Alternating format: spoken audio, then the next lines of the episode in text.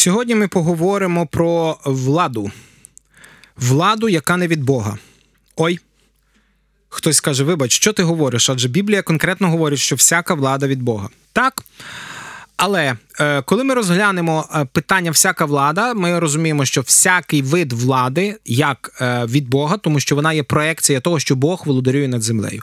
Але коли ми подивимося слово, ми зустрічаємо декілька речей і декілька моментів, які ну не вступають в протиріччя, але принаймні є такими достатньо спірними в контексті виразу Павла в римлянам. Отже, книга Осії. Є там такі слова. Де цар твій тоді, нехай він поможе тобі в містах твоїх усіх, і де судді твої, що ти про них казав, дай нам царя і князів. Я дав тобі царя у своїм гніві і забрав у своїй ревності. От дуже цікаво про те, що а, Бог говорить про те, що я дав свого, я дав царя у своєму гніві. Пам'ятаєте, як стало північне царство? Це було покарання на дім Соломона за його ідолянство і про те, що Єрвам має стати царем. Проте з іншого боку, так захопилися ізраїльтяни виборами нового царя, що вони геть забули про те, що цар має відповідати певним критеріям. І ми знаємо наслідок того, що вони відділилися, була війна, а потім цар взяв і поставив двох телят ідолів в в Бет-Елі і в Дані, і сказав: Оце твої боги Ізраїлю, туди ходи. І ізраїльтяни це все проковтнули і потрошки почали ходити, щоб не ходити на поклоніння в Єрусалим. Але чому я це зараз кажу? Тому що коли ми говоримо про те, що чи гнівається Бог на якісь речі на землі, ми повинні говорити так, він гнівається. Коли він гнівається? Він гнівається тоді, коли свідомо порушують його заповіді. Можна дискутувати, наскільки це відноситься до дітей Божих чи не до дітей Божих, але питання в іншому заключається, що Бог гнівається, і іноді, іноді в цих емоціях, коли люди не хочуть зважати на його повеління і закони, він допускає допускає те, щоб е, люди отримали чи чи вибрали вибрали якусь владу, яка є їм, ну якщо не на покарання, то принаймні на е, їхнє навчання. І так ми можемо ми можемо таких прикладів бачити достатньо багато е, в історії. Ми не будемо далеко десь там колупатися. Ми, наприклад, візьмемо там е, е, Німеччина, яка хотіла домінувати по е, Німеччина, яка хотіла домінувати е, в Європі програла Першу світову війну, і Друга світова війна розпочалася якраз саме через те, що німці, будучи в такій достатньо великій депресії, насправді не думали про від, ну, про якісь е, висновки з точки зору е, духовних законів, а думали просто про несправедливість. Чи той же самий Якщо ми можемо сказати французька революція, якою багато хто захоплюється, треба сказати, що вираз церква відділена від держави пішов саме з Франції, з французького парламента, коли в французькому парламенті прийняли декрет, що церква не має вмішуватися в діла держави.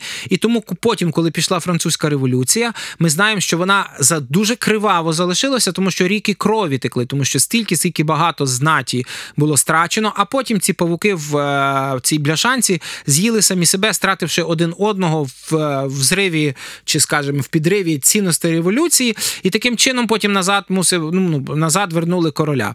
Ми далеко не будемо ходити. Е, те ж саме було і в радянському союзі, коли е, вибрали популістів Леніна, і все влада лежала, ніхто її не хотів брати. А потім розв'язалася громадянська війна, коли були винищені цілі території. Таких прикладів можна набрати багато, коли люди за своїми бажаннями, за своїми бажаннями, наприклад, легко заробляти заробляти гроші, е, змінити обстановку, тому що нам дуже вже е, дуже вже ну, тяжко жити, чи ще якісь моменти, чи а давайте хай попробують ці. А чого от вони от ці ж давно були при владі, хай попробують інші. Може бути безліч причин, е, чому ми вибираємо за своїм власним бажанням. Тобто, ми по суті потикаємо своїм гріховним бажанням, які є, щоб влада задовольняла наші бажання.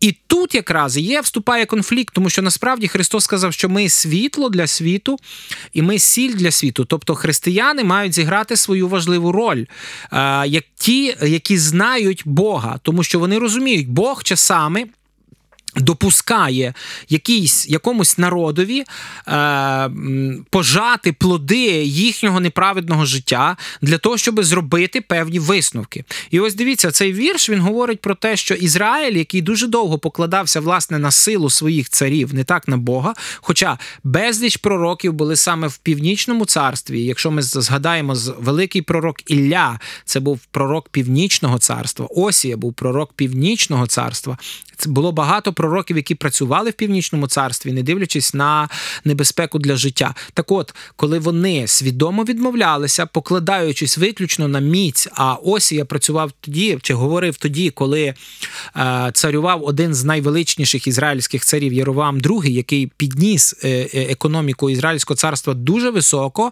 і вони могли протистояти багатьом ворогам, і ніхто на них не нападав. Так ось якраз Бог і каже: якщо ви заради економічних якихось речей відкидаєте мене і покладаєтесь на інших, то я вам дам. Я вам я вам дам в люті гніву свого. Нам не треба боятися е, слова гнів Господній, тому що це справді.